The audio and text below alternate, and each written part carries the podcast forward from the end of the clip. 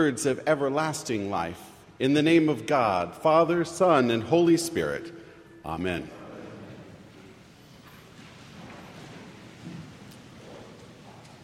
In nineteen eighty-five, somewhere in a secret laboratory in Atlanta, Georgia, a team of scientists worked with one of the most secret and successful formulas for a product the world has ever known.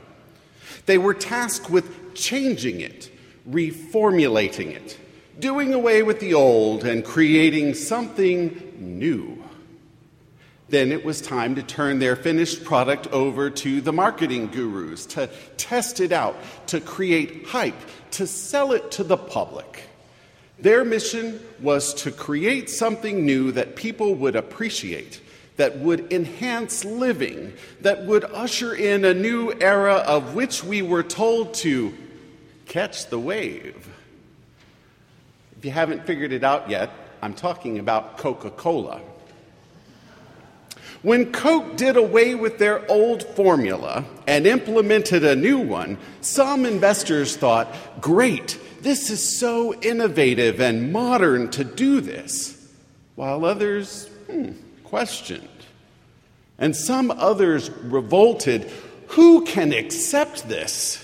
And some took it to the streets, staging protests and letter-writing campaigns and boycotts and planting all sorts of stories in newspapers to such volume that only three months later, after its initial release, New Coke was put on the back burner and Coca-Cola Classic was reintroduced. The introduction of New Coke was in many ways a complete failure. The company even had to hire psychologists to be on the phone on their eight hundred get Coke hotline, and their original reports compared customers' reactions to the New Coke as to grief over someone who had died. Other people in the American South, where Coca-Cola was founded, viewed the company's decision as another surrender to the Yankees.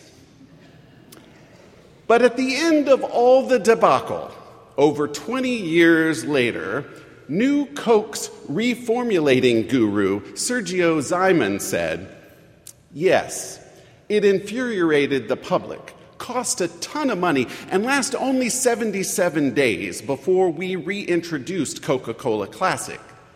Still, New Coke was a success because it revitalized the brand and reattached the public to Coke.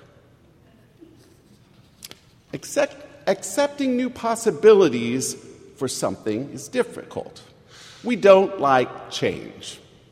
Some changes are more palatable, many easy to accept, but at times we'd rather go away. We'd rather step away than embrace them. Instead of reattaching the public to Coca-Cola, Jesus is trying to reattach the public to God, quite literally. But it isn't going well, and people are going away. They're abandoning him left and right. The person of Jesus in John's gospel is always in charge, but Jesus isn't in charge right now. People are fleeing. He's being misunderstood.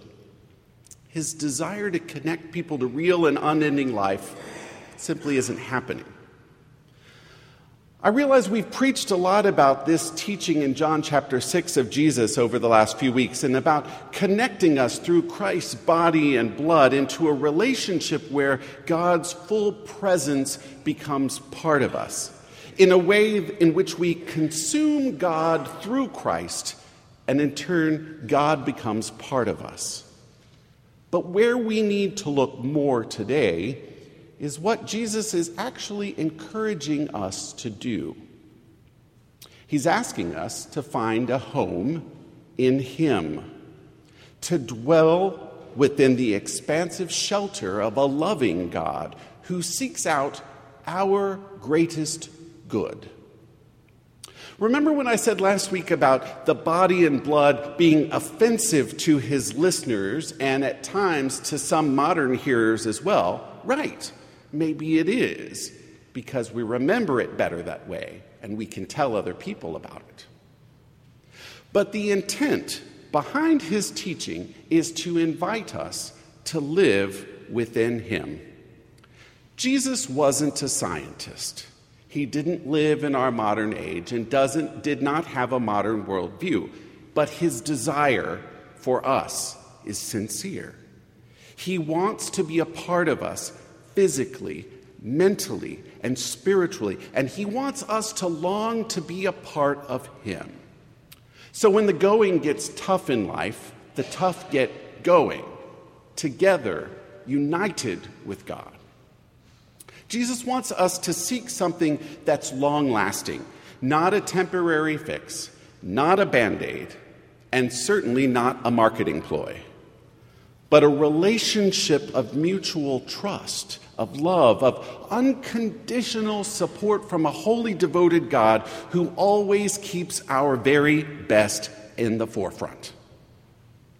And our task is to nurture that relationship every day of our lives, so that we can find a community of love and support among ourselves and from Christ when we encounter surprises in life or new revelations that happen sometimes in life, like this, when you're told, our department is being downsized and our new restructured office will have twenty fewer positions than before. Or, the medical treatment that you're on has been deemed toxic by the F D A, and we have to figure out another way of ongoing therapy. Or, in my father and grandparents' case, your hometown and country have been reorganized under a new government, and it isn't safe for you and your family to stay here. You have to flee. Or more closer to home, well, you might have amnesty being in the United States, or you might not.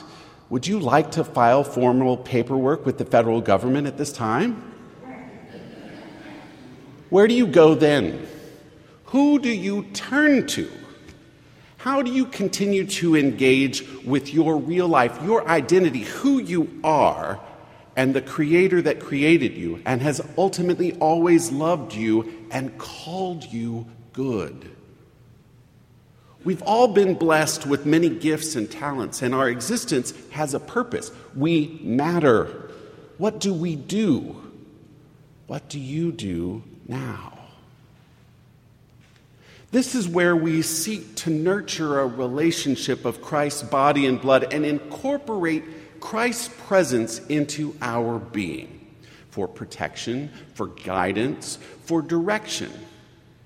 And for that loud, resounding voice that tells us no matter where we go or where we are, nothing in this world that we do or that someone else does to us, nothing will ever separate us from the presence of love, from the love of God that is in Christ Jesus. Nothing.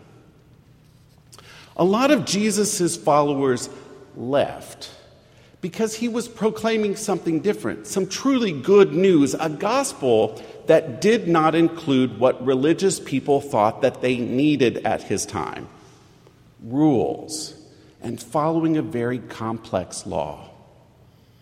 The law Jesus is proclaiming today is one of love, one that's radical and creative, that carries us through horrific challenges, and one that takes us back into a connected life, connected to other people, connected to our Creator. Today we're being challenged to do heart work, soul work. We're being challenged to open up to a personal God that seeks out our best interests and is a ready comfort and a ready help for whatever we face. We're invited to do the nurturing work within ourselves that reveals us a call, reveals to us a call to ministry, to life with God for the purposes of God and for the glory of God. We start when we choose to engage with the divine, to see Jesus as a provider of life, real life, for you in a way that's as close and as intimate with our bodies as consuming real food and real drink. Our quest with Christ is life. Throughout the past week and in the next few upcoming weeks, there are going to be all kinds of ways and opportunities to actually practice this. You might, for example, encounter some unpleasant news somewhere. You might be asked to personally stand up for something for which you think is right. You might be confronted with your own personal bias and opinions and be forced to step out of the box and just do something out of pure love. There's all sorts of things on the horizon. But your soul work, the work you do within, will pay off. Even if you don't do the right thing, Christ will still be there. The point is to seek the things of God, incorporate Christ, tend to your own soul, and live in a way that sees good as a possible outcome for everything. Don't let rules get in the way. After a lot of soul work, work with Jesus. Reattach the public to God. Take a chance this week on love.